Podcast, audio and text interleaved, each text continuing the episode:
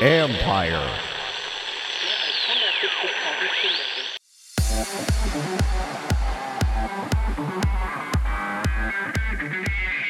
Sometimes your teammates can be your savior. So you can picture like taking a, a video of Daniel, but capturing three-dimensional data, then working with that on a computer, building a protective device that molds to the scan. And once you print it out, we can work with the physical model and um, keep reducing material, adding material in different places, but optimize that model for Daniel's range of motion. That's Kevin Gessman. He and Tim Scapek, founders of Protected, created a medical technology that custom fit devices to help healing and range of motion. This is the Future Sport Podcast. I'm Bram Weinstein.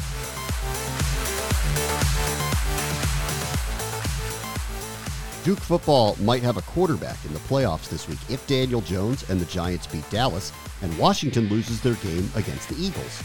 It's quite a win for the plucky ACC program considering the behemoths in their conference. Duke, of course, is also known for its brain over its brawn, and in the case of some former Blue Devil players, creations that may change every NFL locker room soon.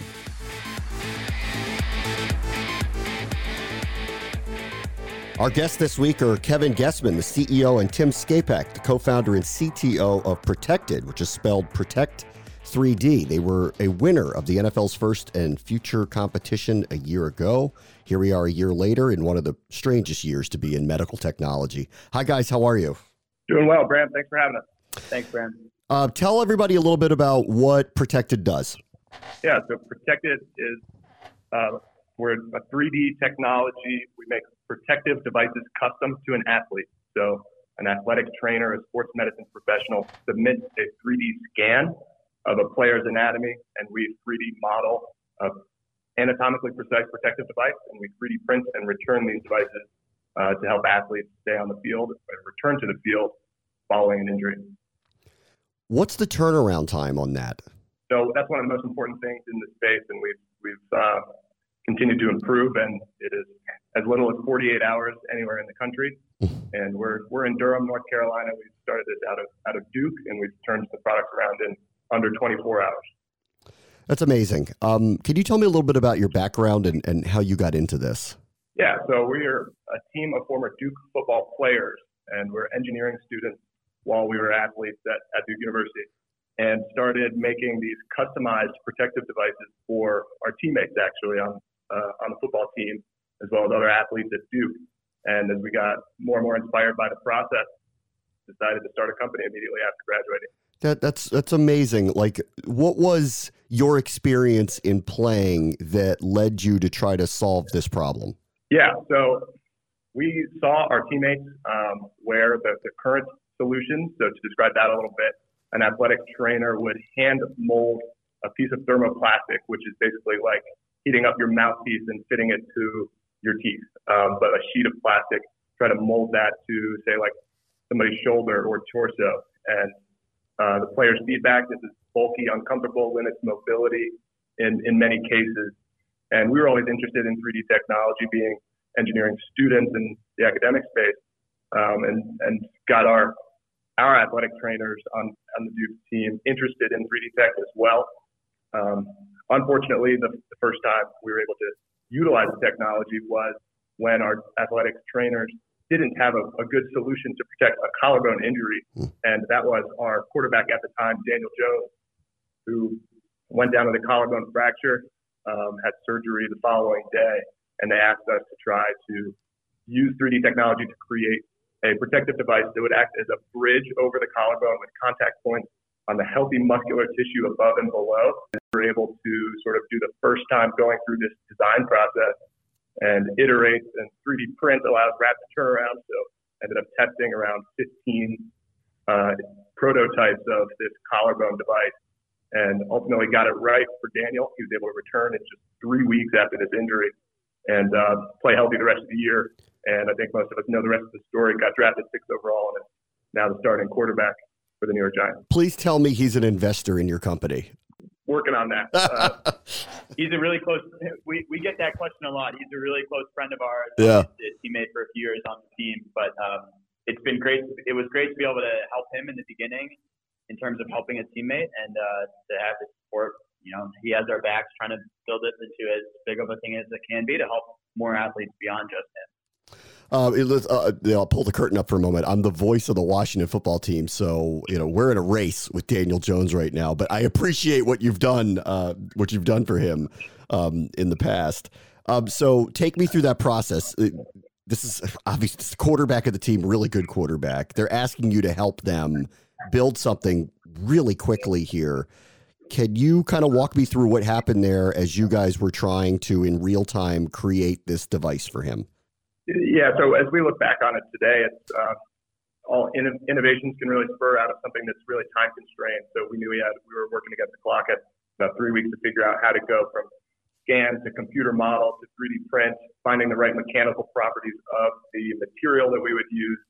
Uh, really, a lot of unanswered questions, um, but had the help of our engineering department and several professors and the medical staff as well. Um, so we're able to sort of piece a few together there, um, starting with a 3D scan. So you can picture like taking a, a video of Daniel, but capturing three dimensional data, then working with that on the computer, building a protective device that molds to the scan. And once you print it out, we can work with the physical model and um, keep reducing material, adding material in different places, but optimize that model for Daniel's range of motion. So ultimately, the final product allowed a quarterback to have full range of motion and for him to return um, in half the time. So, all right. So this is happening. You won this competition, which I'll get to um, in a moment. What has happened since? How many teams are you working with? How many leagues are you working with? Yeah. So since that, uh, I, I, would say at the end of that semester, a couple falls ago now, we um, got to speak with our athletic medicine staff here at Duke, and they told us how great of a solution this was and that we should uh, really look into this as a business. And since then, we spent a lot of time over the about a year or so um, really thinking about what our business model could be and how we could scale this and bring it to athletes everywhere.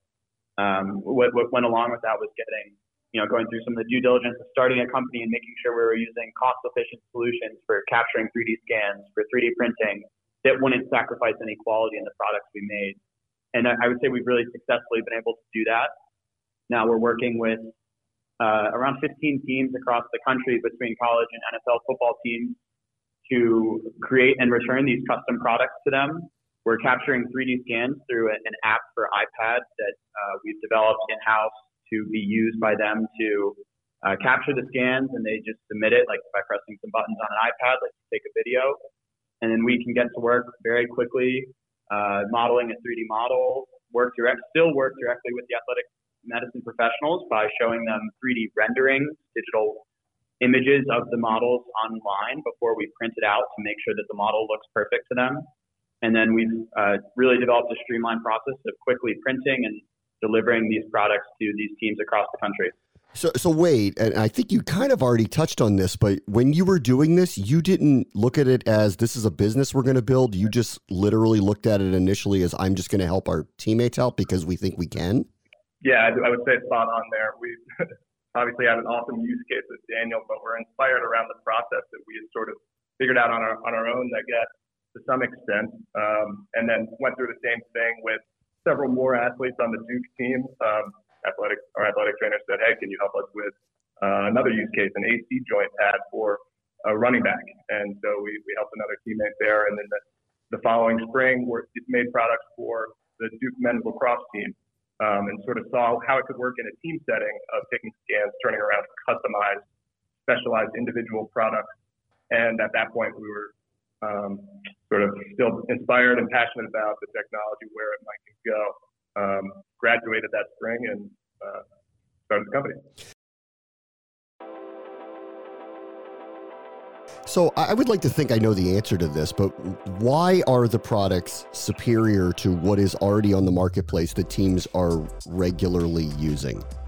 Yeah, really, it, it comes down to um, a couple of factors that we mentioned, but really, the, as Kevin described, what the alternatives have been for years, for decades, to be honest. Those hand molded plastic solutions and generic off the shelf braces or splints. What 3D print, what 3D printing enables people like us to do is print in, in incredibly high quality engineering medical grade materials and print in incredibly precise models as well. So we model and do this uh, sort of fitting of these products to scanned anatomies down to you know fractions of a millimeter precision, which you just can't get from hand molding something. And try you, you know you can reach a certain level of customization for a player uh, by doing that, but there are limits, and it's just human. And so this allows us, this process allows us to push past those limits, and again create things we know. And I think this comes back to our background as athletes. We know the benefit of being an athlete with something that is that little bit better, that, that that's that much more customized for your range of motion, that doesn't dig into your shoulder when you're running, that gives you the confidence you need to not worry about that or not have that thought in the back of your mind about that extra device you're wearing. And all those things come from the incredibly high quality uh, scanning, modeling, and, and printing options that this new age of technology enables. Um, so, as far as I understand it, you guys are responding to needs when something happens. Daniel Jones hurt his collarbone. You talked about an AC joint with another player.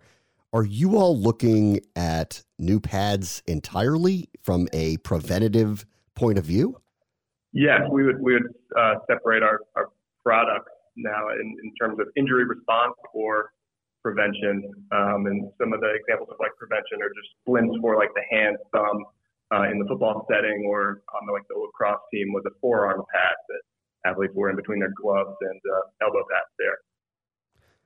What about for football? Shoulder pads, thigh pads, hip pads. Do, do you see a need to change those? There's definitely, I think, some of the problems that we've described with these, uh, you know, the niche solutions like hand molded thermoplastic, some of those problems are consistent still within larger things like shoulder pads. So I think short answer, yes, there's always room for improvement there, and I think we see that from uh, you know tangibly from our perspective. We're really trying to focus on we've made products for pretty much the 10 or so most common injuries applications within football, which is of course where we've started trying to build this into a business. And we're we're cognizant of the future, and I think we we all buy into the vision that this new age of manufacturing, which really is what it is, I think one day will allow people everywhere to have custom shoulder pads and custom products that they're wearing just because they should and they can, and everyone deserves that type of confidence. Yeah. Um, I, so yes, we're very cognizant of that, but we're starting uh, starting with things that, that are right in front of us. You know, like what's like what it, also the future. This is interesting. We had a conversation recently with a helmet manufacturer that are working on what they hope are new helmets specifically for practice to try to avoid head injury and concussion. And one of the things that they got pushback about was the look of it because it did not look like the traditional football helmet. I wonder if you all have even thought ahead to, okay, maybe we can design this stuff, but it better be designed in a way that is appealing. Otherwise, we're going to get pushback on design. Right. Yeah, it's a, definitely a concern that we're looking into. And again, coming at this from a player's perspective, we're we're um, designing these to uh, keep players interested and sometimes get pushback from the medical medical professionals that, that don't mind um, that definitely keep protection as the first and foremost concern. We try to offer uh, things.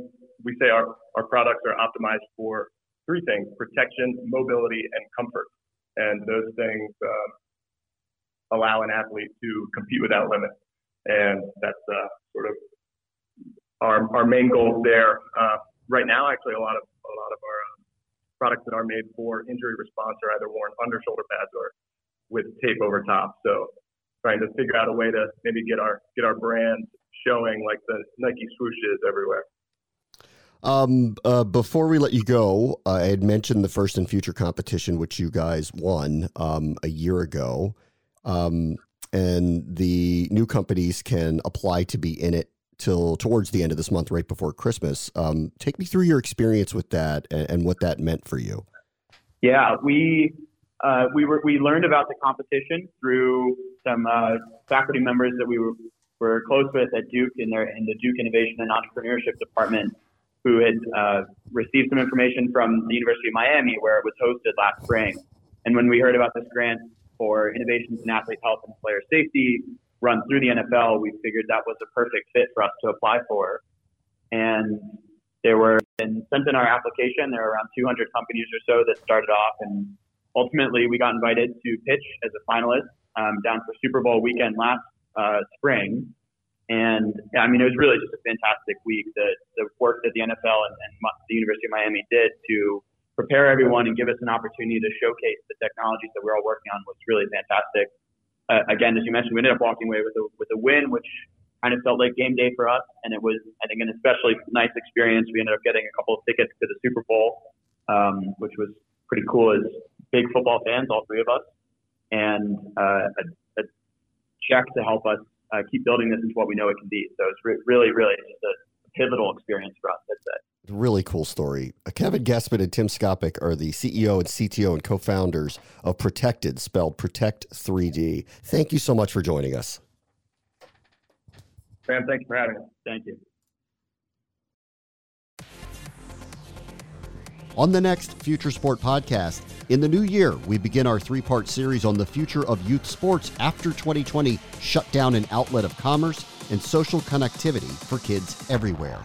In addition to kind of the, the pause and the kind of ebbs and flows based on government regulation, I think the, the macro trends that I see is that what was true of youth sports before is even more true now. And one of the places that's probably most magnified is whatever inequities that existed in the system are just magnified. And that's true both of healthcare, it's true of education, but it's, it's true in the youth sports sector as well. That's Jeremy Goldberg, president of League Apps, who will be part of a panel discussing the state of youth sports as we head into the 2021 athletic seasons. That will do it for this episode. As always, the future is now. This is the Future Sport Podcast. I'm Bram Weinstein.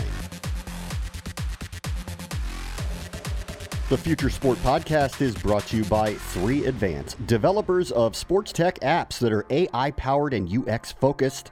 So if you're looking to create some apps for your startup or your sports biz calls for some artificial or business intelligence, you should check out 3 Advance. They're incredible. Go to 3advance.com. That's the number 3advance.com.